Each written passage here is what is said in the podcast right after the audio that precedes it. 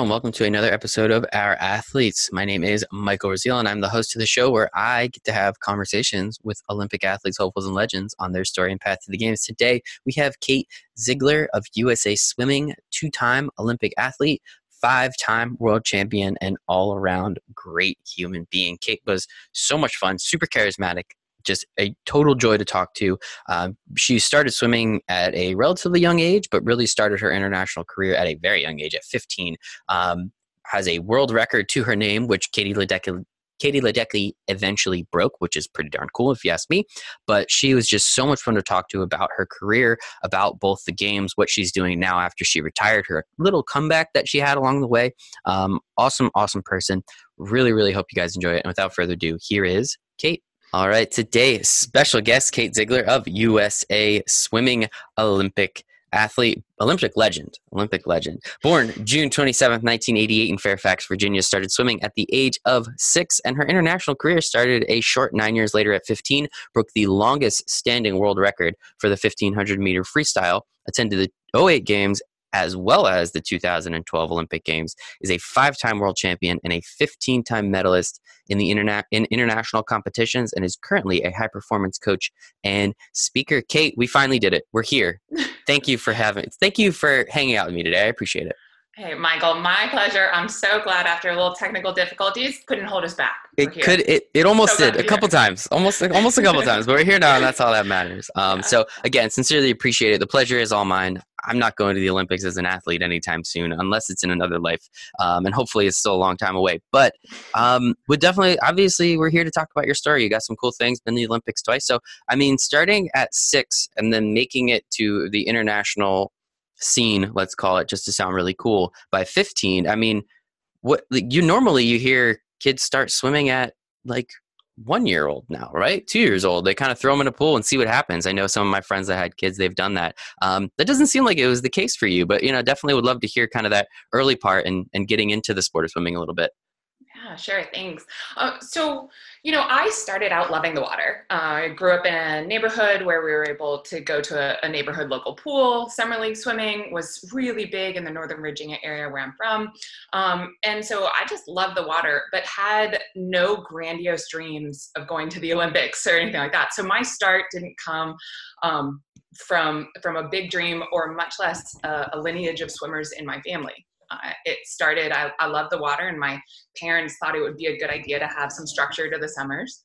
Um, my older sister was on the team, and just like any little sister, I wanted to be just like Anne, my big sister. And so, um, you know, I got into swimming because of a bribe. She came home one day with a brand new swim team swimsuit, which I thought was amazing.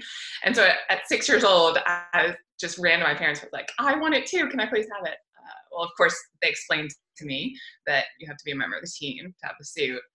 And they said, but you're old enough, you can join. I was like, uh uh-uh, uh, not a chance. Like, coach is gonna be mean. I'm gonna have no friends. Practices are gonna be too hard. I'm gonna drown. Like, I'll be the worst on the team. Do you want me to die? Was basically like, I was like, this is a terrible idea. Um, Six year old so, Kate was pretty dramatic. Jeez. Okay.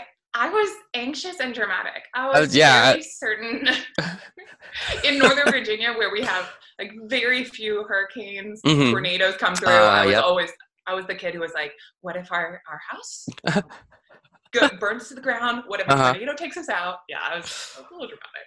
Uh, safe um, than sorry. Let's blame it on safe than sorry. Anyway. There you go. There you go. But but you know, despite all those fears, my parents were really really supportive from me even that early age, and they said, you know, you don't have to join, but if you want to give it a try, um, you know, we'll be there at that beginning of the season picnic with you. We'll be there at the meets, at the practices, and, and all you have to do is just give it a try. Just give it a shot because they knew that about me that I was a very scared mm-hmm. and shy kid, but that once I got into it, I, I always fell in love, mm-hmm. or I always it always worked out better at least in the fears. And so, um, so I gave it a shot, and as you say, the rest is history. And the coach was great, and um, you know, I made wonderful friends. Practices were hard, but where people are always surprised is I, I was actually pretty darn bad. was the worst on the team. And so were you um, were you the youngest on the team, or or was there like an age group for six year olds? I guess, or No, there there wasn't. Good question. I was the youngest, and um, and I had a knack for the water, so I, I improved fairly quickly. Um, but but I, I was just I never saw myself as younger than everyone else. I was just like, oh, I want to be like my big sister, so I'll just hang with her and hang with the kids, and and so I pretty quickly was able to to build a little community and assimilate into the team. That's awesome. Yeah, I mean it's it's always funny how these little tiny things lead to so much more. I mean, just with Mhm. you know getting to speak with incredible people like yourself all the time, just those little, um, you know, th- this is a good one. Just because you wanted the swimsuit, you then you know a couple years down the road become a two-time Olympian, right?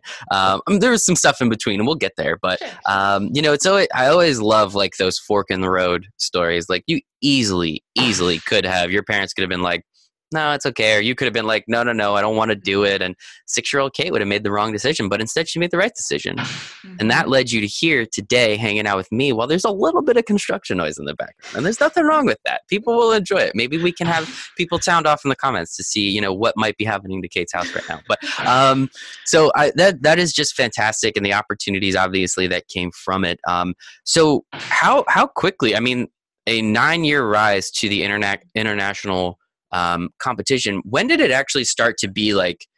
I don't want to say legitimate because it was always legitimate, but when was it really like okay? You know, you've got something, and your parents and your coaches were like, "There's really something here that you know we can." continue to push a little bit more because you know all parents think their kids are the best right i'm sure they thought that about your sister i'm sure that my parents thought that about me when i played baseball um, when was it or or what was it that really set your parents off or your coaches off to say like let's let's really take a look at this and see what can happen Yeah, yeah. You know, it's funny you talk, Michael, about the forks in the road. And there were multiple times in my career where there were those times when I, I, I could have very well gone a different direction. At 10 years old, when I had to age up from going just 25s to 50s, I almost quit swimming, uh, which is ironic for a distance swimmer. But it was when I was 12 years old that there was another pivot point. And that's when I started training with the coach, Ray Benecke, who I trained with the, the majority of my career. And, you know, I'd be going to practice every day. And I kid you not, I couldn't make an interval I was going last in the slowest lane. I was a sprinter training in a distance program. And um, there were a lot of times where I was like, I, I, just can't keep up. What am I doing? But I, I, did have a few things going for me. My supportive parents, um, who knew nothing about swimming, oh, I will say, and and then this coach who believed in me even before I was willing to believe in myself, and then my own willingness to to just keep fighting, right? And so it was when I was 12, slowest in the lane, that my coach, Ray, pulled me aside one day and said, Kate, you're going to be really, really great. I was like, Ray. Thanks, coach. I'm not making the intervals. Like, if that's your pep talk, thanks. But, and, and, uh, and so he said, no, seriously, you know, sit down. We're going to have a goal meeting. We're going to talk through this. You can really, really be great. Call it naivete or just, you know, just uh, uh, someone the power of someone believing in you but i bought in and my parents um, they didn't necessarily see the vision because we didn't know what that vision was but they were great to say okay tell us what you need uh, that means waking up at 3.45 to go to morning practice okay let's do that at 12 years old you know that means coming back in the afternoon to go to another practice okay we're in for whatever that is that you want and it was amazing um, in my mile within six months, I dropped six minutes. Whoa. Yes, six six minutes in six months. And so at 13 years old, that was when it all of a sudden became like, hmm, wow, okay, you're dropping significant chunks of time. I'm now starting to knock on the doors of U.S. Open, Junior Nationals, U.S. Nationals, um, all meets that I I had mm-hmm. never heard of, but all of a sudden became a part of my world. That's so. First off, shout out to your parents. They are incredible human beings. Mm-hmm. I've never met them, but to do anything and get up at 3:45 in the morning, I mean, you know, praise be to them. That's incredible. Uh, so yeah, I mean, again, like it's it would have been so easy for your parents to be like 3:45. Like, come on, we could just do the afternoon practice. Like, mm-hmm. we don't need to be there at 4:30 in the morning or whatever time we had to be there. Like, that seems excessive, um, especially at 12, right? Like, some parents would consider that like that's you know, we don't need to push our kid that much. One practice a day, you know. So, but it's awesome that they let you do. It sounds like what you wanted to do, what the coach thought was correct. And again, look at where we are. So that is that is pretty incredible. So thank you to them for uh, for being as dedicated. And I mean, I just think it's I mean six minutes. So my girlfriend's a swimmer. She she loves it. She does it. She did it in high school. Didn't do it in college, but that's her you know preferred workout so every day after work she goes she swims for an hour or whatever it is she tells me her times but they mean nothing i just say congratulations um, and you know so but six minutes in six months that's insane. Like i don't know what, whatever you're doing if you can chop off six minutes in six months clearly something is happening. Um, what what would you what what contributed to that the most? Was it just the extra hours in the pool? Was it the specific coaching style or what the, the technique he taught you? Or you know the fact that you were going from 12 to 13 normally that's when people grow and get bigger and you know can figure out their bodies more. So what like i'm assuming it's a little bit of each but what would you say is the biggest contributing factor for you being able to succeed as much as you did at that young of an age? Yeah. Yes to all of the above. Yeah i think yeah, it was kind of thought if so. I, if i had to choose one, maybe two things. It was first that, um, in all fairness, when I that f- first bar that I set was first time I swam the mile. And as with anything we do, but certainly distance swimming, it's so much about strategy and just learning how to pace a race. So part of it was um, a combination of understanding how to start swimming distance with a strategy and a pace, along with the training to back that. Mm-hmm. And then obviously, uh, you know, a, a, coach just pushing me to mm-hmm. my limit on a daily basis.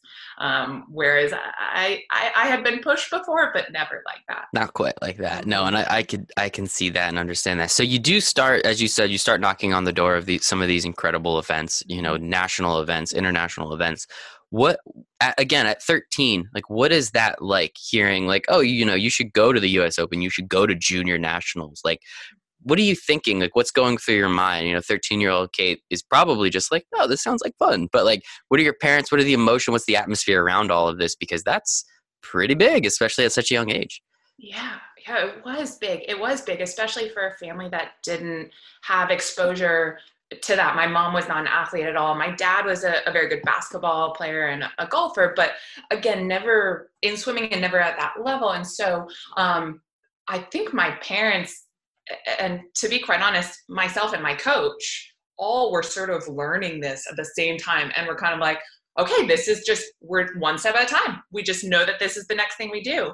Um, I was really fortunate to have an older swimmer on my team who became a mentor to me. Uh, she was four years older than me, Kathy, and um, and she really took me under her wing. She had been to U.S. Open before, and as we went to World Cups and started traveling for more uh, meets, it was really wonderful to have her there. If nothing else, than to just be someone else on the pool deck saying, "Hey, good luck. This is just like any other meet. We're gonna have fun." Um, and again, you know, shout out to my parents. They they were so good in helping me stay grounded through that whole process and reminding me, hey, this is for fun. You know, hey, you're going to be okay. This is like when you're that six year old little girl again. Because at 13, I was still like that six year old little girl, nervous because I was all of a sudden traveling for all these meets and maybe the only one or just along with Kathy for these meets. And so my mom would go to all the all my races, um, all the travel meets. She was oftentimes my roommate, um, but she would also step back and say, "Hey, this is for you. Wherever you want me to to play in that." So that atmosphere still stayed very much within our family. It stayed very much within this close little um, community that I'd formed with my coach and, and Kathy, and then my mom, and obviously my dad supporting it. And what it was was, I think, this sort of um, blissful ignorance mm-hmm. that I lost later in my career. That as I look back on it, I think was really a huge contributing factor to why I improved so quickly. It's just because every time I got up on the blocks, even if it was at US Nationals, it was just like, oh, well, let's just see. Let's I just see swimming. what happens. I love swimming. Yeah. I'm gonna mm-hmm. race. I love that. And oh, by the way, I, I get to go to Mall of America after the meet because I've never been to Minnesota and that's cool. Or you know it was that it was that young um, innocent spirit about it Yeah, sometimes that's you know ignorance is bliss, man. There's like something about it where uh, you know you know too much, too close to the forest to see the trees. Mhm. Like we can throw a lot of you know cliches out there, but it is it is a very very true thing. Um, I feel like sometimes when I learn more about something that I'm doing, I actually am like, wait, how the heck can I do this? Uh, Mhm. when in reality, is if I didn't know that information, I just would have kept chugging along and probably would have been totally fine. So it's uh, it's very interesting how that works. But um, yeah, I mean, I think that that is just so cool. Obviously, that support system. Shout out Kathy. Thank you again to her uh, for doing what she did. But I mean, I just think it's so cool that you had that system. You had all these people around you that really didn't know enough either, and that might have really been super beneficial, especially with your parents, your coach, like. Probably made it a little bit easier on everybody because, as you said, everyone just like, all right, we'll just do this next. That's what we're supposed to do, so we'll just go do it. Um, so at, at 15 uh, was the start of your international career. What do you remember that race and where was it? Please don't say like Yeah. Canada or something. Like I want it to be like Europe or like somewhere in South America maybe or Well, so technically, technically, my first international competition were, would have been a World Cup. Okay. But you know that was in Long Island, New York. So we're gonna Ah, okay. right. all right, we're all right, all right, all right. Um, but much cooler was my first international uh, competition representing the United States which was on the junior national team, Mhm. and that was in Australia. There we go. That's a real place. I love it. I love it. One of my favorite places. Um, such a, a, a it's a it's a country I just is near and dear to my heart for many reasons, um, but certainly because uh, it, there were so many Paramount swims in my career that took place there. Mhm. So, and that was that was the kickoff of it. Second home. I like that. That's very cool. And like, what was what was that like when you were there? Like putting on the red, white, and blue, and really like I'm a representation of the entire country right now. I'm you and your teammates, obviously, but like, what is what is that like? And is that a weight? Is that is that a feather? Like, is that wings? Like, what is that like when you have that type of opportunity? Yeah. Especially that first time, um, it was surreal. It, it was, I didn't understand um, just what it meant to put on that USA swimming cap.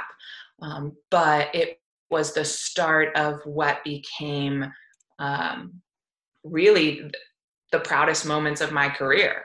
Or not representing myself, but representing my country, representing in in so far as putting on that cap, it wasn't just even my country. It was my teammates, my family, my friends, my coaches. It, it was all of that. And at that point, it wasn't pressure. It was Mhm. strictly just pride and joy and gratitude.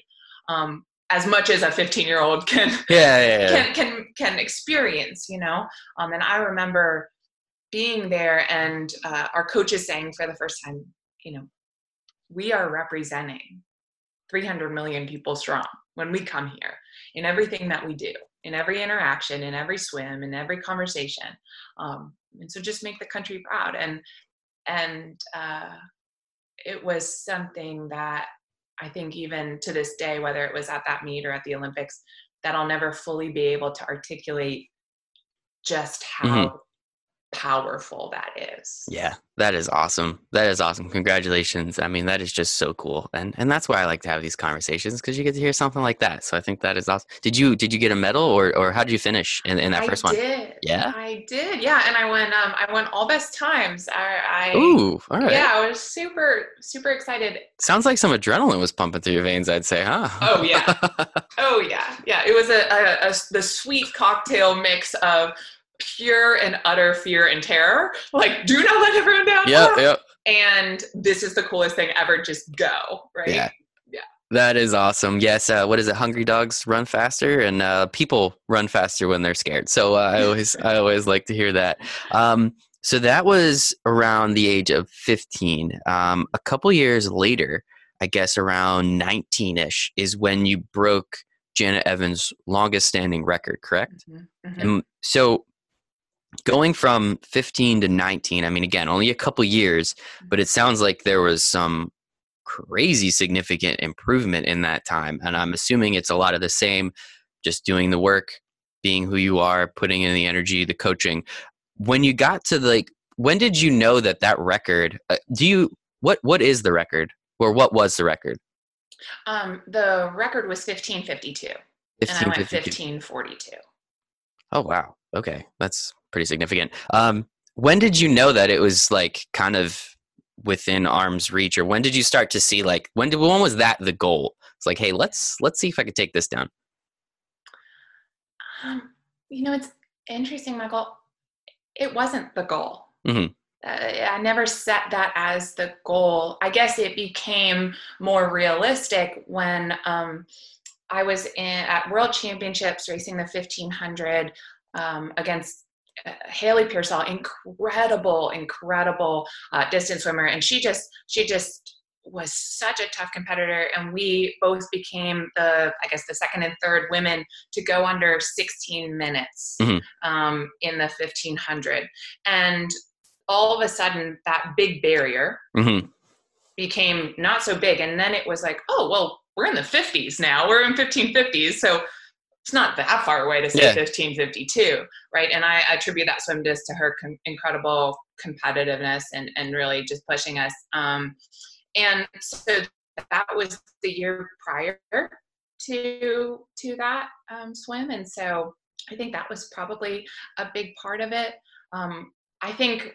from there the time when it really became real was i was at world championships in um, in melbourne australia and i missed breaking the world record by i think it was like seven or eight tenths of a second in the 1500 and so that's when it became um, okay now if i just go a best time Mhm. i'll break it Yeah, right yeah, and that yeah, was yeah. always the goal was okay let's go for the best time not what the record is And then you you kind of crushed it. You beat it by ten seconds, so that's pretty impressive. Um, what was that like when you did break it? Like, I, I assume people were pretty excited. For, I'm sure you were excited for yourself. Like that had to be incredible. Yeah, it, it was incredible. It was a shock, I'll tell you what, um, because we were at a meet that we were not shaved, tapered, we were not rested at all. It was more or less a training meet in California, and um, it was the last day of the meet. I actually had begged my coach earlier that day to skip the race Huh? Because Look at that. I was like, "We're in California. The beach is down the street. Can we, you know, like, can we go?" And and he said, "No, no, no. You know, let's let's see where you're at in your training." Um, and You do this fast enough, you can just go right to the beach after. How about that? Right? that that's the motivation. You just wanted to hang out on the beach. Look at that. Right. Quicker you swim, quicker Yep. we're at the beach. Love it. Okay. Uh, well, so I so I'm warming up and I felt horrible. I couldn't hit a pace to save my life. I mean, I'm talking three, four seconds over my pace per hundred. And so you add that up over 15 100s and you're like, oh, this isn't gonna go so high. Um, and so I'm just I'm just having a good old time talking to friends, listening to music. Nearly missed the race because I'm chatting and, and just hanging out, and they you know call me over to the the ready area and we parade out. And again, I went in with that attitude of just all right, let's see what happens. Um, let's just race to the best of my ability. And when I dove in, it was one of those in the zone moments um, where I was like I couldn't not go fast. Mhm.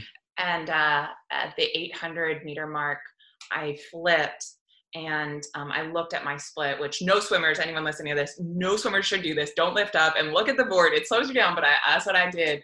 And um, I saw that I was four seconds faster than I was at World Championships just a couple months prior when it um, when I don't Mm-hmm. When you were, yeah, when you I almost broke it, yeah. Eight, eight tenths off. So I was like, oh man. Only thought that goes through my head is just don't die. like just hang on, just don't die the whole time. I'm like, don't die, don't die, keep going. And um and I'm it was it was really cool experience, just everyone coming on the deck, cheering me on. Um and the last 50, I saw my coach and it was so interesting. It was like a snapshot. Pass him midway down the pool and he's not even cheering. He's just his arms are just folded and he's just smiling. And it was like, oh, like everything we've done. Yeah. Since you were you know, 12 it. years old, Uh-huh. it was like, it's done. Like, and then like this sweet piece of like, it, it, it's just all coming together. The culmination of so many years of hard work. And so I, I got, I touched the wall, turned around, uh, just about leapt out of the water. Uh, coach came from behind, teammates, all to give me a big hug. And it, it was just such a celebration. Um, I called my parents afterwards because they weren't there and and I said, Mom, Dad, I just broke world record. And, and they're like, No, what are you talking about? Uh-huh. it's like, No, no, no. And they're like, they started freaking Uh-huh. out, of course. And so That's incredible. Just a celebration. Look you at that. Uh, and all you wanted to do is go to the beach. Maybe I think that's what it was. You just wanted to hang out, California, go to the beach. The quicker you swim, the quicker you get to the beach. I don't know. know. Bingo. I don't know. I And wasn't there, but Well, and I, I have to add, Michael, and this is important, and I just think speaks to how incredible the sport of swimming is, and, and not just the sport, but the people in swimming are. Um, you know, Janet Evans, legendary uh, distance swimmer, American swimmer. You know, she called me um, when I was at the airport the next day to head back to Virginia, and she just said, you know, so excited for you, so proud of you. If it could have gone to anyone, I'm so glad it went to you. And just that we were able to pass along this Mhm. world record to another American. yeah. I, and you're just, you know, I, I get goosebumps even thinking of it, just because she she is just such a, a a wonderful human being, Mhm. incredible athlete, but just wonderful human being. That makes it a little bit nicer. And pl- I mean, so. I don't know if I believe it all the time, but most people Mhm. when they have their records broken, they're they're about it. Like some people Yeah. you can tell are like a little peeved, like, oh, I kind of wish I still had that. But most people are like, that's awesome. Like that's super cool. That means the sport is getting better. Like she did this Mhm. back in what? How, it, it was the longest standing record, correct? Uh, so she did it. As, Yeah, actually, eighty-eight. I think Okay. it was broke. It So, was, like- so the year I was born. 20 years, yeah, almost Mhm. 19 years, whatever it was. Like, it's a good thing to have records broken because that means we're progressing in the sport and the sport's getting better, right? So it's cool. Mhm. But shout out to her holding it for 20 years. That's pretty incredible. Um, and how you do you still have the record, or was it has it been broken since? It has been broken. It was broken by Katie Ledecky. um, Another American that's a pretty solid. Yeah, I guess that's pretty solid. If someone's gonna break it, Bingo. Yeah, and and again, I, I always say this about, about Katie Ledecky as well. Uh, just a phenomenal human. Yeah. yeah, Uh, yeah, yeah. Legend, legend of the sport, but just phenomenal. Legend now. Let's see what she does in a couple months. I think that that uh, her and Michael Phelps will be on all the posters moving forward. so know. No, I think Yeah. it's incredible. That is that is awesome. So in 07, you break the record. Um 08, getting ready for the games. 08 was in Beijing, correct? yes. Okay. So with breaking the record, was that how much pressure or how much excitement? Like what were the feelings around okay, you made the games. You're you're expected to do pretty darn well if you just broke the record a year earlier. Like what was that like in getting into the games and figuring everything out on that end? Was it media attention? Like what what was happening um, on that front just a year later? Yeah.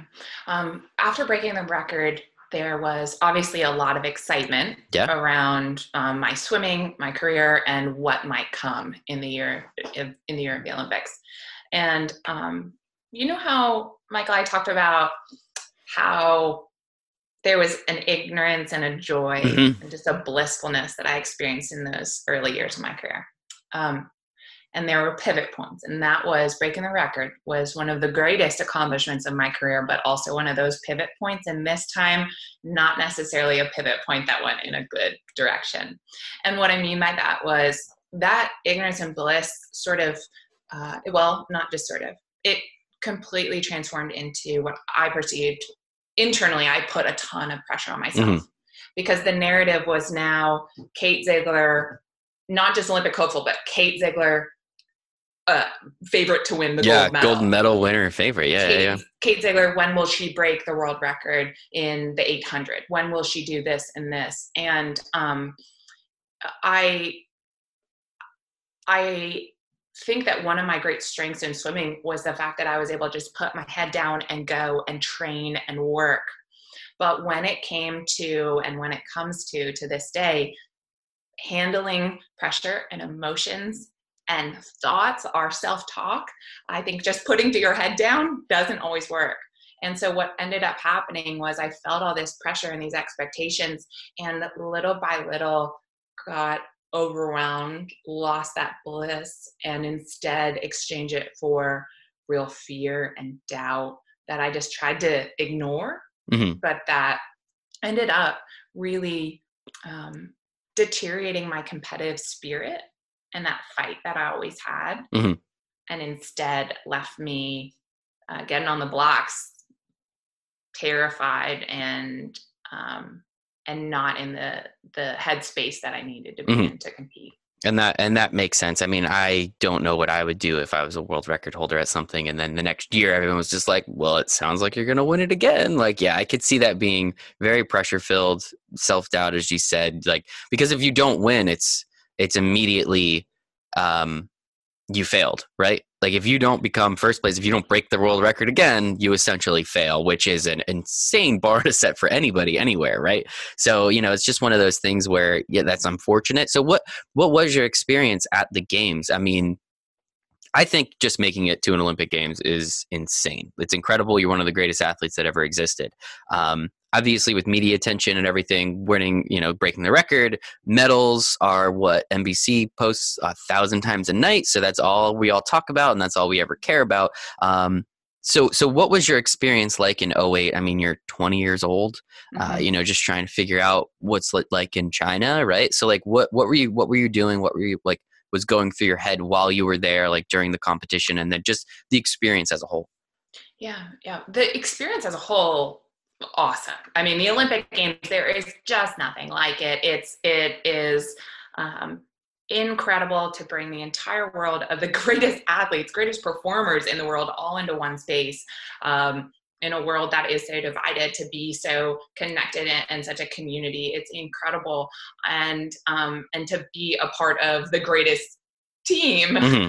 You know, biased here, but yeah, United States we can team, be biased I mean, here. Don't worry. So so incredible. Um, so there was that aspect of it. So there was the kind of um, global aspect of it from a mindset standpoint, where I was just soaking it all in it and just this was incredible but there was the internal sort of turmoil and uh, internal battle that i was waging where every day it, that was closer and closer to performance time race time I was getting more and more concerned, more and more um, really just uh, just so anxious mm-hmm. without feeling like I could let it out. That by the time it came to race time, I think I'd used up half my energy just uh, worrying. Mm-hmm. Um, and you know, you say something that I, I think is bears coming back to and you said the if you don't win a medal if you don't break the world record you're automatically a failure and unfortunately that is the mm-hmm. narrative mm-hmm. that i adopted um, and yet it doesn't have to be that way and it, it, it runs so counter to what my parents always said was you need to be a good person 1st mm-hmm. swimming whatever you do does not change who you are. Um, but I had allowed my identity to be so so defined by that performance that a, a, failure in swimming became a failure as a person, an indictment of my character and who I was. And um, I think we see that so often in sports and, and in life. Really, we're defined by what we do. And so as we talk about kind of what that idea was or what that um, experience was at the Olympics, I was always the more I heard, like, oh, well, you're an Olympian, you're an Olympian, the more it felt like, yes, I'm an Olympian, but now I'm an Olympic failure mm-hmm. because I didn't win that medal. That I, I didn't win the gold. I didn't win the medal, and so I think that for me, the Olympics became kind of tainted because I didn't feel like I could talk about that incredible global experience and at the same time also talk about how I'd failed at it. Mm-hmm. So mm-hmm. I so I at the uh, games and then afterwards, kind of just tried to ignore that I was an. Olympian, mm-hmm. as sad as that is. Oh my goodness, yeah. No, hopefully, uh, thank thankfully you're you're here now and we can talk about it. Yeah. But that is just, yeah. I, I mean, obviously I've never been there. I'll never be there. I don't really know what that's like, but I, I can only assume yeah i mean especially at 22 like, like 20 also um like that's just got to be so heavy at the time really not knowing how to deal with it and not knowing who to talk to and there's just so many things and just ignoring the fact that you know you're one of the best athletes of that year hands down um, or those four years um, you know that's it's kind of sad you know but i can see where you're coming from and but it it is what it is we you got over it eventually i mean i know then between 08 and 2012 you won multiple international medals and championships. Mm-hmm. Uh, you are a five-time world champion. Nothing to shy at. Like that's incredible. Um, so like what? So after like, how did you bounce back from something like that? Because that's a very easy hole. Again, another pivot. That's an easy hole. Someone can just be like, "All right, swimming was fun, but this clearly isn't for me," and you can kind of go down that depression spiral and never come back from it. But clearly you did. Um, so what what did you do to a get out of that, and then b not just get out of it, but then continue to excel into becoming a world champion? Yeah, yeah. Well, I will say I I did experience depression. I did experience. Oh, there goodness, were a yeah. lot of um. It, it, it was a trying time in that period, but there were a few things again um, between family, between um, just learning and and having spaces and people to talk to learning how to share learning how to work through that that really transformed it. And then also good old coach ray saying hey swimming fixes everything. Just get back in the water. Uh, you know so i did get back in the water. I did train. I did uh, look to go to world championships in 2009 and i, I was training well. And um, again a pivot point that was actually sort of a blessing in disguise i got the swine flu oh no! yeah. Oh my, I forgot about swine flu. I got, I know, I know, blast in the past. I got, I got the swine flu, and so I wasn't able to go to, um, uh, to World Championship trials. I ended up taking off that summer, and that actually kind of forced a break that I needed to really step back and assess. I think um, what I did immediately after games was basically saying, okay, what's done is done. We're fine. Move on.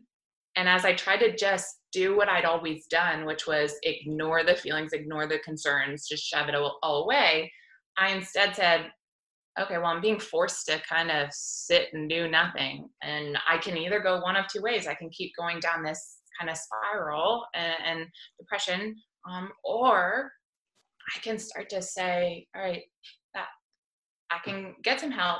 I can see where I want to go. And more importantly, I can see who I want to be in this next journey and define that. And so, in that forced time off, got some more clarity, an opportunity to train in California present itself. We know it's in California. I know we know there are beaches in There are California. and beaches in sun. California. and so you're always going to be joyful and happy in California.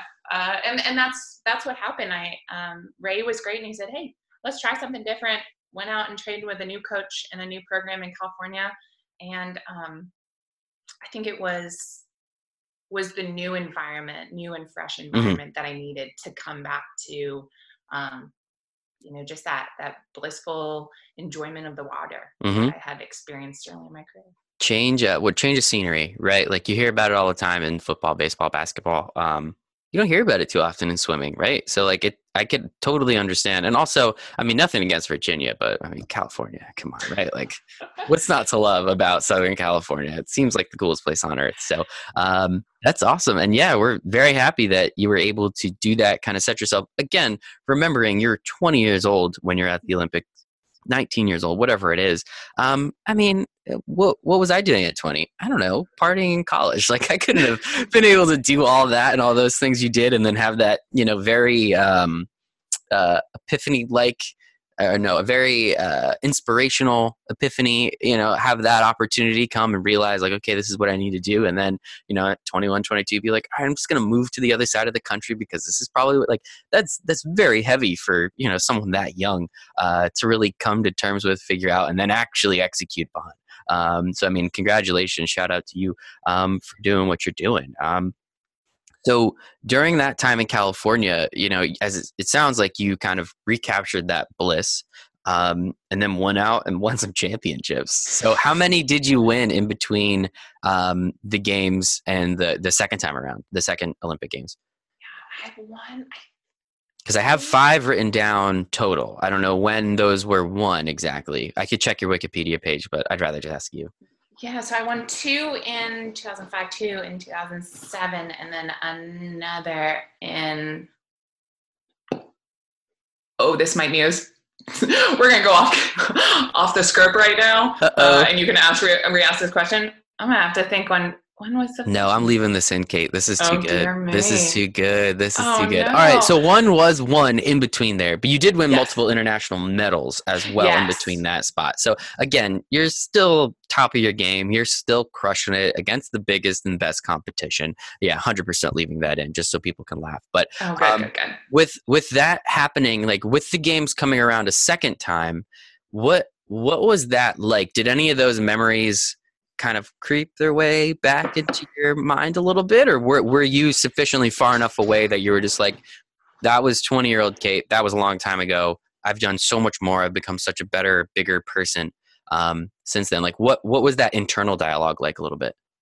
Yeah, I, I think that there was that absolutely. I'd be lying if I said there was mm-hmm. n- not any um, any thought of it or of course yeah. or or even just from a competitive side saying like okay i want to prove to myself um, that that i i i have these goals and i can achieve them. Because that you know that from an early age was always what drove me was just showing up racing to the best of my ability. And oh by the way if that results in a medal, like cool. And if not, then okay, I want a best time. I'm a competitor. I want to win, but I, I, as corny as it says, like I really wanted to just go best times.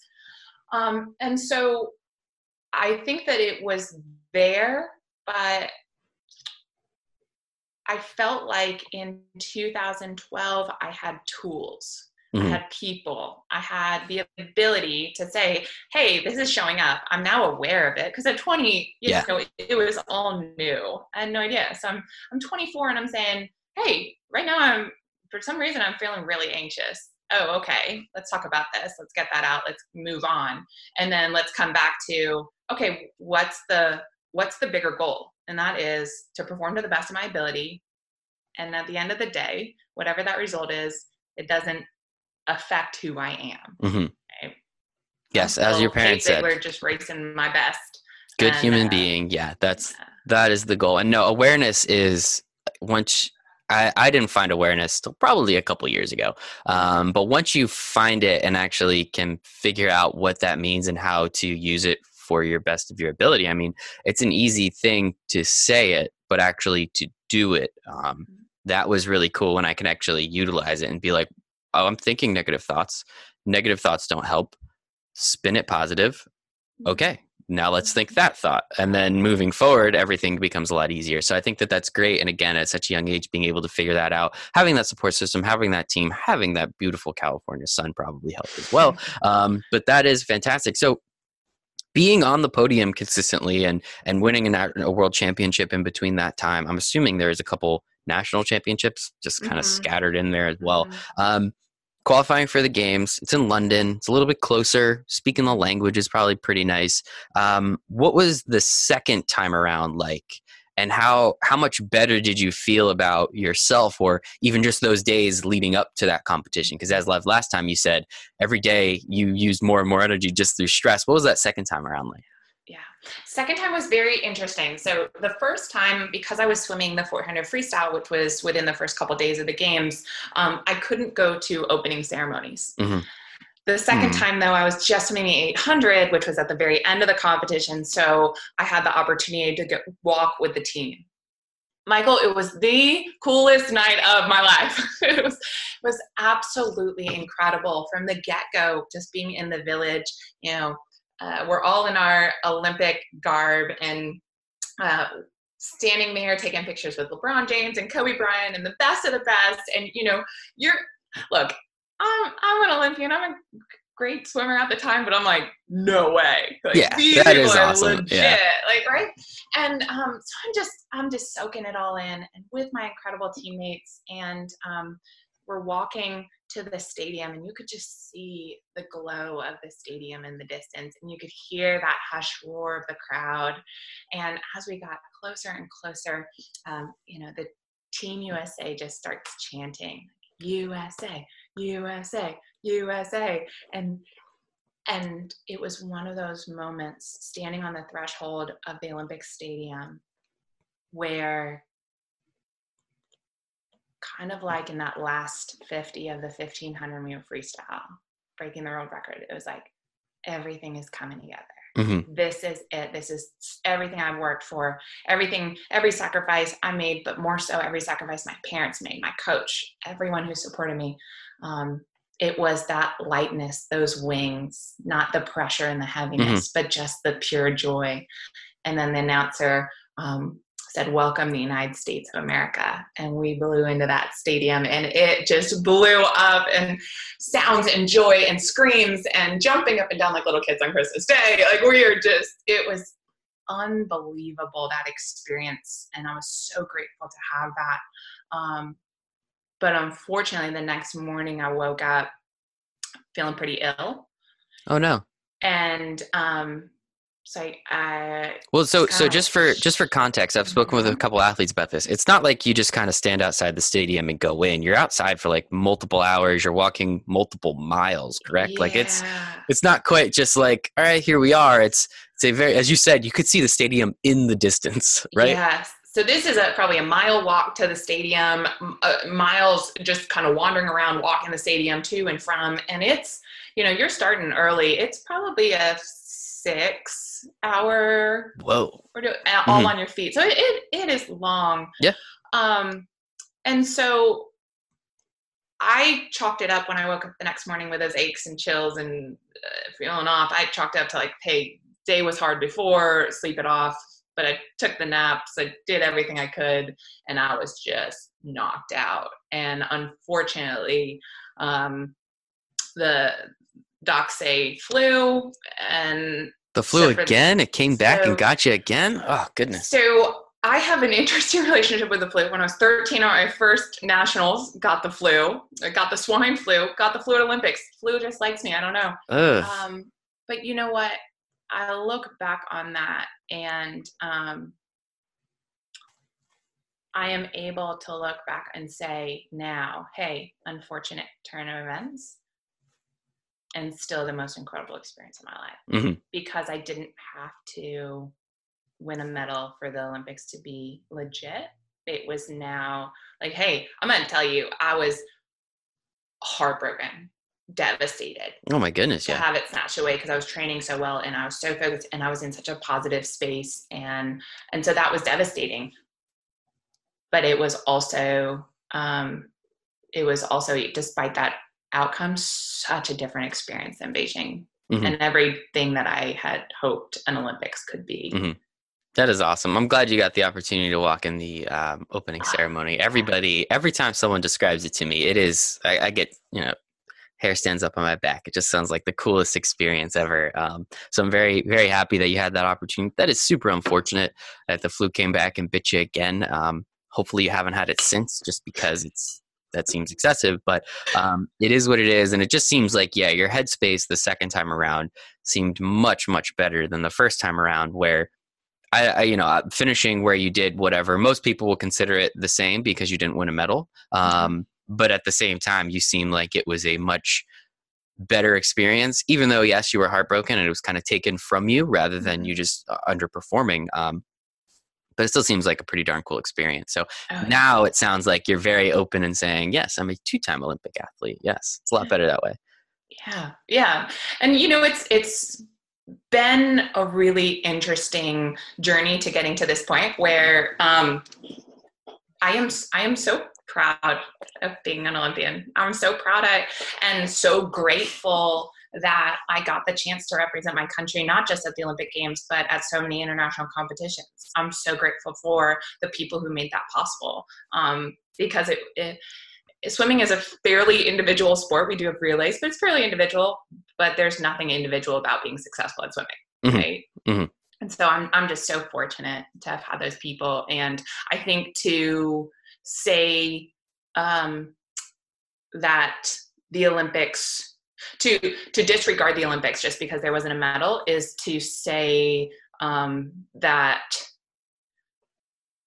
the rest of that career mm-hmm. was for naught and exactly. there's nothing true of that yeah that's crazy again i i it's it's frustrating uh, from my standpoint where the only thing that matters to like the public and the media is the medals um, why not just consider again like it's you're one of the greatest athletes in the world that year hands down those four years hands down. Um, i like looking at it like that. I think it's it's it's more more enjoyable when you look at it as a celebration um, than well did you win a medal? Well there's only three people that win a medal in an event. Like i mean geez what about the other 15 20 however big the event is? Um, it's still pretty darn cool that they made it, right? I, I think yeah. that's cool. And representing your country, I think that that's extremely important as well. Um, so, congratulations, two time Olympian Kate Ziegler.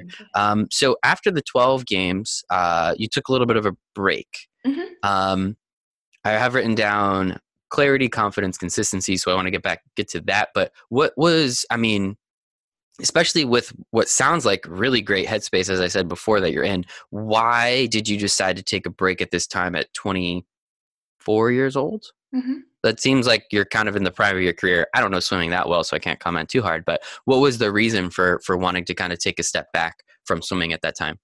Yeah, uh, I I felt in a good space, but I also realized that at that time, um, I didn't feel the need to do anything else in swimming. Okay, yeah, I mean, you know, I, I just pretty darn good. Like yeah, world record holder, world champion, uh, two-time Olympic athlete. I mean, that's that resume is pretty darn good already. So yeah, I can get that. Yeah, yeah. Well, and and for so much of my career, I had said, you know, I really, um, I want to do it for the right reasons. I I want to do it because I just want to go best times because I love the water, because I love to be with my teammates, because I love to see challenge my body and the pride and the joy that I get after a killer practice, um, but that I have just done a phenomenal job on. Like I mm. love those components of it. I love being committed to something bigger than myself. I love all of that, and um, I wasn't experiencing that anymore in swimming. And so after spending so many years pushing myself to do something that I was doing for the wrong reasons, I realized, hey, I'm going to take some time away. That doesn't mean I'm necessarily retired, but it just means that right now this is not where my heart is. And I had the incredible opportunity to travel the world as a sports ambassador. Um, I worked with Wounded Warriors and the Red Cross and um, a lot of military athletes who swam with the European Special Forces Swim League over in wow. Europe. That's I got cool. to do clinics with them and meet them and hear their stories. And um, it, it was it was really i think probably the perfect break that i could have ever gotten because i saw that joy and and, and love of the sport i saw how it impacted mm-hmm. people mm-hmm. and um, impacted families you know parents who were off serving our country, calling in to watch on Skype just their kids swim, mm-hmm. just to see those moments and how swimming unified people in such a beautiful way. And um, and so to be a part of that, to serve in a new role in the sport as kind of a mentor, as um, hearing their stories, as hearing the stories of the wounded service members who came back and were competing at swim meets and coached them. Um, it just gave me a different perspective on really life, but certainly the sport of swimming, which mm-hmm. then allowed me to come back when I chose to, um, to really come back with even a different, even better mindset mm-hmm. than I left with. Mm-hmm. And so, when was the comeback? Yeah, so I came back in 2015. Um, okay. So January of 2015, I came. I moved from Virginia to live in Knoxville, Tennessee, to train with the University of Tennessee postgraduate swim team.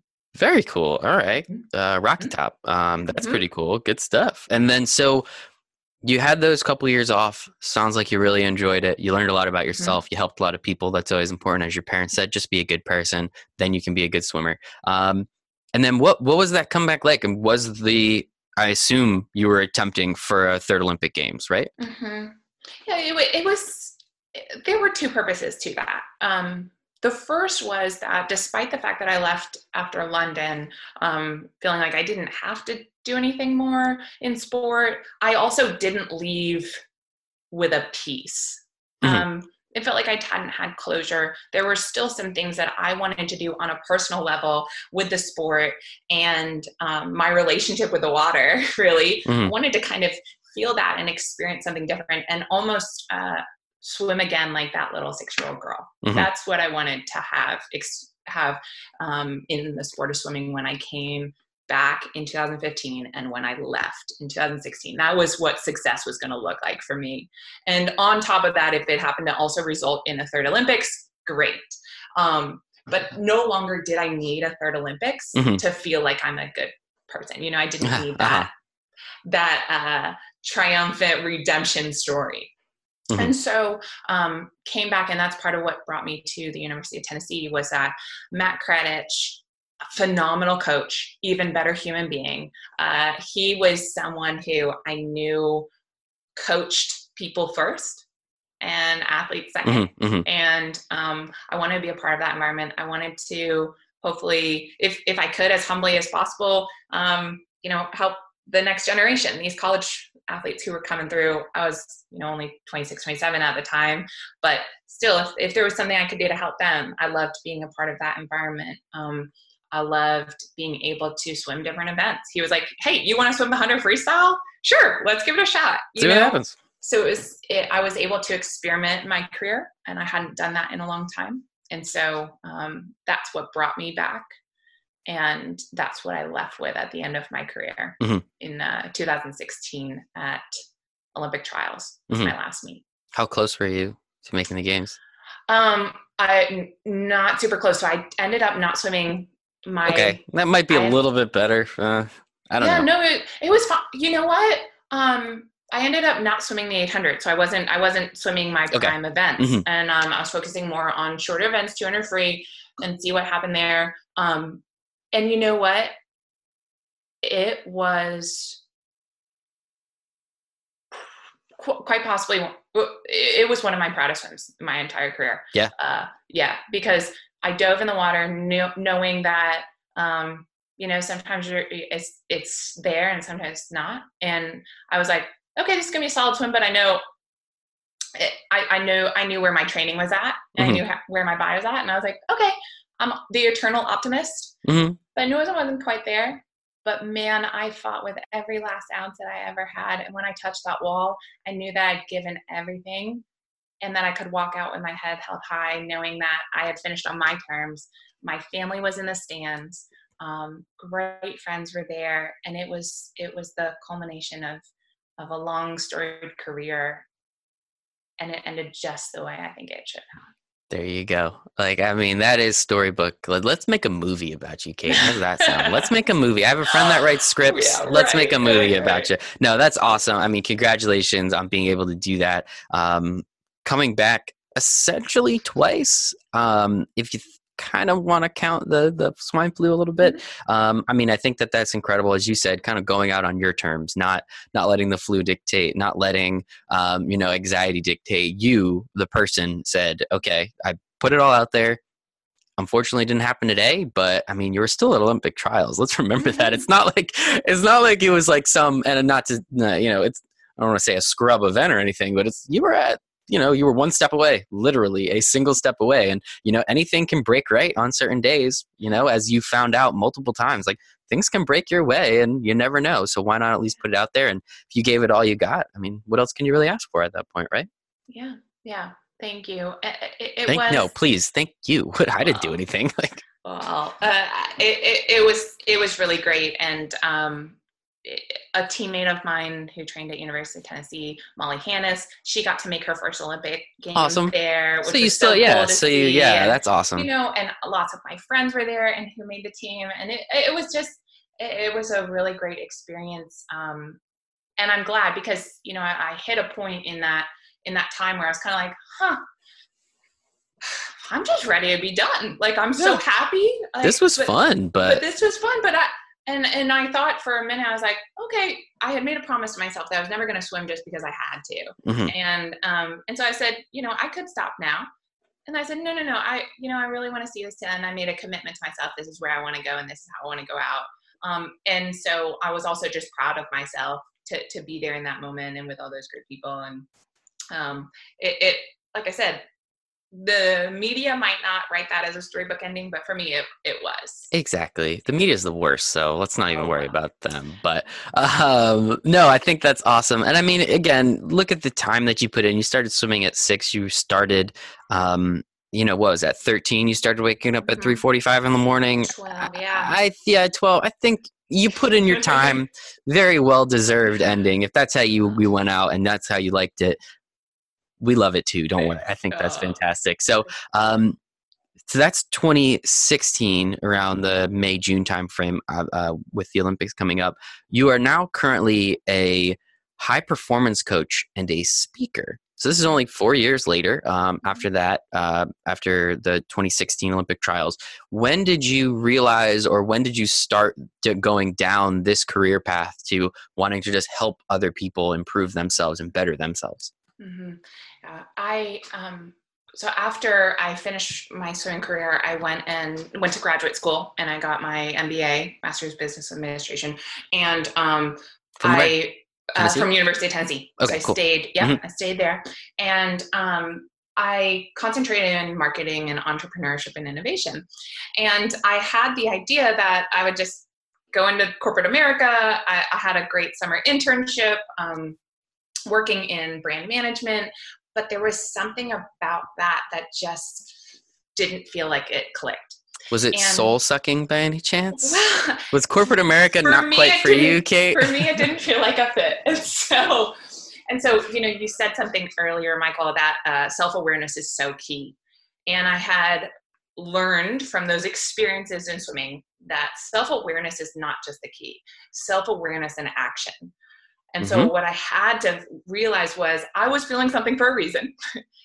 and I needed to honor that. And so, at the same time, two friends of mine, um, Rebecca Soni and Caroline Burckle, who uh, are also Olympians, they had started a program called Rise, working with um, high school aged athletes on the mindset side of sport. Uh, we all three, amongst many many olympians i'm sure you've heard it on other in other interviews um, had really experienced the challenges and the battle of the mind um, in sport. And so we started talking they had started this program mentoring and asked if i would like to join on as their first official mentor. So i'm doing that while in corporate america and saying i don't think this is for me. And so just started to pivot towards um, that and seeing if Another pivot. Yep Another yep. pivot. Yeah. Look at that. and, and I think that, that that's it. It's just being open to those pivots, Mhm. uh, saying, you know, hey, look, for so much of my career, I had four years blocked off and scheduled, right? Mhm. I knew where the Olympics was and then backed it up, and I knew where I'd be every single day. And I think when you're a planner by nature, when you're a goal oriented person, it can be so easy to say, wait, but this is the plan. This this surprise was not a part of the plan. I Mhm. need to just stick to the plan. And what I've come to learn is that pivot is part of the plan. Mhm, mhm. it's saying, hey, I have this awareness. I thought I was going this direction. I thought I was going into brand management, but maybe I'm actually leaning more on the entrepreneurship side of my business degree and I'm going to go down this route. Mhm. And that's what I ended up doing, shifting towards that, um, getting more involved in the mentoring. And then one thing led to the next. I think this oftentimes when you, you start to honor where you're being led, uh, more and more opportunities open up. And so Mhm. speaking started opening up, more coaching opportunities. Um, and when I talk about high performance, one of the things that I'm so passionate about is not just the outcome. It's not just the medal, right? Mhm, We've talked mhm. about this all Yep. interview long. It's not just about the outcome. In fact, that doesn't really matter to me. I want you to achieve your vision of success. Of course, yeah. But I think when we focus on the process, when we focus on being holistic in the process, when we focus on, you know, diet and exercise and mental and emotional, when we look at all those components, we create a performance that is you showing up, up at your best in all arenas of life. Mhm. So your competitive sports, sure, but also in your relationships, in when you know, Michael, you and your girlfriend, when you show up, you're incredible podcaster, interviewer Thank you. doing a just doing a great job. Love your questions Say you're you're so good at that. Are you a great boyfriend? Are you a great, you know, Mm. individual person? Are you a great Yeah. how do we help you be at your best in all those capacities and in all those arenas of life? Um, and that's what I got to experience with Rebecca and Caroline and their coaching and and that's what was the springboard to Mhm. launch me into this career and the speaking, same thing. That's awesome. Yeah. Thankfully, you got out of corporate America. I did that very, very quickly. Honestly, the only How'd it go time I was Uh, I was at, I was in an in, I was in an internship. Honestly, that was the last time I was in like a cubicle, like Mhm. office, like legitimate office setting, and I was just like, people do this, Hmm. and like you got to do what you got to do. I'm not here to judge or say that it's right or wrong. People love it, and that's great. Sometimes that's for somebody, but for me, like. No, like I cannot do that. That is just not. That's not my personality. That's not my I, I, I do not have those skills. Like that's not for me. My poor brother goes for it, goes through it right now. He wakes up every day and he's just like, I can't wait for Friday. I was like, dude, it's Monday. Like, what about Tuesday and Wednesday and Thursday? He's like, no, no, no, can't wait for Friday. It's like that's crazy to me. And like I mean, obviously nothing's perfect. And again, you have bills, you have a family. Like, I'm not here to say what's right and what's wrong. You have to do what you have to do, what you think is right. But for me, it was very quickly understanding no, not going to do that. Um, took a very heavy entrepreneurial job turns out it wasn't quite for me so i pivoted to just open up my own business and now i love it and now it's the best and every day i wake up i'm excited um, and then i get to do stuff like this. Where in corporate america can you record a podcast at 10 o'clock in the morning? No you're in some meeting to talk about a meeting that you're going to have next week right? So it's it is what it is but meetings. yes gotta love those meetings. They're the best meetings. Um, what a waste of time. But well, yeah i mean it's Thank you. Thank you. And I appreciate it. And I just think, you know, what you're doing is fantastic. I mean, I truly believe in that, you know, high performance uh, coaching aspect. I have a business coach and he is extremely instrumental in what I do and how I've been able to get to where I am and then, you know, where I'm going. But I agree with you. I always thought it was very, um, kind of hokey when someone's like, oh, don't, you know, it's the grind. You have to really like the grind and the process. And mm. if you attach something to an outcome, and I was always just like, well, if you don't attach something to an outcome, how can you achieve anything. And now I totally understand like, no, you have to enjoy the process because if you always are shooting for the outcome, you're going to get to the outcome and be like, well, you know, could have done a little bit better. So you'll mm-hmm. always kind of be behind the eight ball in that in that regard and understanding that the process is if you can make it fun, you'll just continue to do the process, right? Like you'll just mm-hmm. continue to do what you're doing and you'll continue to improve and you'll continue to be happy and be good in all aspects of your life. If you're eating correctly, I'm a pretty okay boyfriend. We are engaged, but I don't like to use fiance. so we no, we stick with boyfriend girlfriend. I don't okay, like fiance. Okay. Yeah, yeah I, I, don't know. Yeah, it's weird. It's. I don't like that word. I'll go with wife, my wife. But that's that's in the future. Um, but yeah, I mean, it's just in, actually enjoying the process. It took a little while for me to finally get there, but now that I'm here, it's way more fun this way because now you can enjoy the whole thing rather than just looking forward to something and not enjoying what's actually happening right in front of you, right? Sure, exactly. And I, I think, you know, I don't want uh, listeners to hear this and say, like, oh, she's saying outcomes don't matter at all. No, well, I mean, they obviously no. matter. Yeah. You know, that's, and, that's how you I, get to the outcome, right? Like, it's right. the way there is the important part. Right, right. Because I think when when you have that clarity of vision, when you know where you're aiming towards, and you are you have a process in place where you know where you need to be and what you need to do and why you're doing it, you're able to consistently show up at your best. And it just so happens that you tend to hit the outcome, hey. if not even a bit further. But when we become so focused on the outcome, then it oftentimes results in this pressure and being very siloed in our efforts. And um, and you know, coming back to that word, not as open to the pivots of life. Mm-hmm. Yeah. Because you're like, wait, I was aiming at that outcome, and if I go this way, then it might take me this way and this way, and all of a sudden we just become stagnant, mm-hmm. still mm-hmm. complacent, or so convicted that it was only this way that we're not allowing ourselves to really live and experience and be open to something perhaps even better than that original outcome. Absolutely. I've had some interesting things happen to me already just this year where it seemed like bad news, but now it's actually looking like pretty awesome news. So, like, okay. we'll roll with it. If things happen, they happen. So, it's pretty cool. Awesome. Um, but no, I totally agree. Just all the opportunities. I try and say yes to everything pretty much. Mm-hmm. Like, if someone's like, hey, do you want to do this? Yep, 100% let's go mm. um, and that has opened up so many more doors and so many more opportunities and it's just more enjoyable i mean it's kind of fun not really knowing what's going to happen right like mm. you know what you need to do but you don't really know what that is going to happen if you do what you're supposed to do it's like in a sport like you do what you're supposed to do but you never really know what's going to happen until mm-hmm. we finally get there and then you know take it for what it is um, then the last thing I want to talk about, I know you, it's very important to you, Girls Inc. If you could tell mm-hmm. me a little bit about this foundation, this charity, and what it means to you, and what they do, and how you've been able to help them out um, these last you know few months, years, weeks, however long it's been. Yeah, yeah.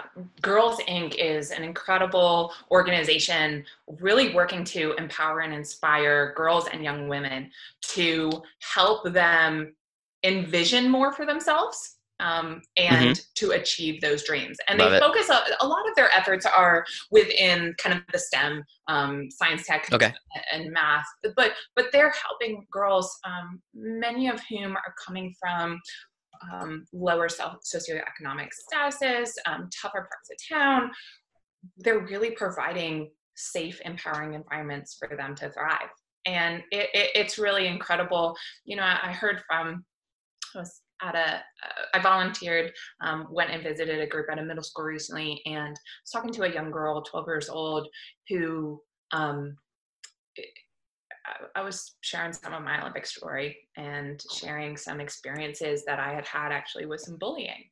And um, I shared that with her, and she came up to me afterwards, tears in her eyes, and she said, "I'm I'm being bullied right now." Talked about it and and asked her about kind of what's life like and and where does she feel joy, where does she feel happiness, where does she feel confidence, and she said, "The one and only place is when I come to Girls Inc." because this Aww. group mm-hmm. everyone mm-hmm. is so and she said this is the place where i'm allowed to dream this is the place where i'm allowed to be myself this is where you know and i just thought man my heart breaks for her, but at the yeah. same and in the same time, thank goodness she has this mm-hmm. space, mm-hmm. right? And um, one of the volunteers, she, I was talking to her, and she said, "I was never told in my life that I could ever dream or be anything." And I thought, "Oh my goodness, what a great privilege I had mm-hmm. that I had that coach, that I had those parents, yeah. that I had those teammates who said." Hey, you can go for it you know your dream uh, to make the olympics well the odds of that happening are 0.0013% apparently someone once oh, told me that okay. statistic that's a good statistic um to write that down but go for it after all right like maybe you're that 0.0013 and to have had that in my life i now realize so many people don't and so if i can encourage these girls if i can support them through my story and and through just being a listening ear. You know, you don't have to do a lot. Just mm-hmm. show up, love, care, listen, play some games. um, Sounds like a blast. Yeah, yeah, that's the, the greatest honor I've got. Yeah, so. we we I will I will I mean obviously never uh, was an Olympian, but I, I came from a very good background. Came from a very supportive family. They were pretty much just like, dude, do whatever you want to do. Like you only get to do this thing once. Like, okay. yeah, make money, but it's not the end all be all. You can do a mm-hmm. lot of things and make money, so who cares? So I'm very grateful for for my background, my support, my family, my friends.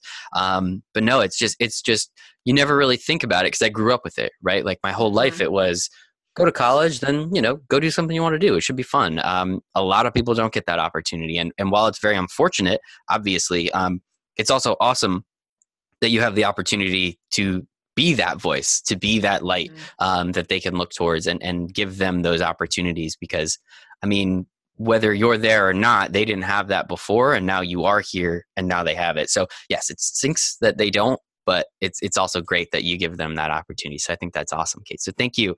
It sounds like you are a better person than an athlete. So that's kind of cool too. Yeah. Your parents, they had something right that whole time. That Don and Kathy, they were on to something. oh, that's awesome. Um, Kate, this was absolutely fantastic. Uh, I'm pretty much good if you're good. Like this was wonderful. I sincerely appreciate your time. One last time, Kate Ziegler, USA Swimming, two-time Olympian, better person than an athlete, mindset mentor, current high performance coach, speaker. You're going to send me all the information for your social medias and your websites and you I'm assuming you're if you haven't wrote a book already, it's on the way. So give me all that information. I'll put it in there so everyone can see it, hear it, and then they can go follow you. Kate, thank you so much for your time today. I really appreciate it. Thank you, Michael. Awesome. Thank you all so much for listening to this episode of Our Athletes with Kate Ziegler. Please go follow her on all her socials. Check out the website, check out her business and what she is doing. Um, make sure to check out our stuff too. Everything's going to be in the so, uh, show notes, so make sure to follow that, click those buttons, and do all you can there. Please rate, review, subscribe, do whatever you have to do so more people can hear these incredible, incredible stories. And yeah, I mean, that's it. Thank you so much for listening, and I hope you make it a wonderful day.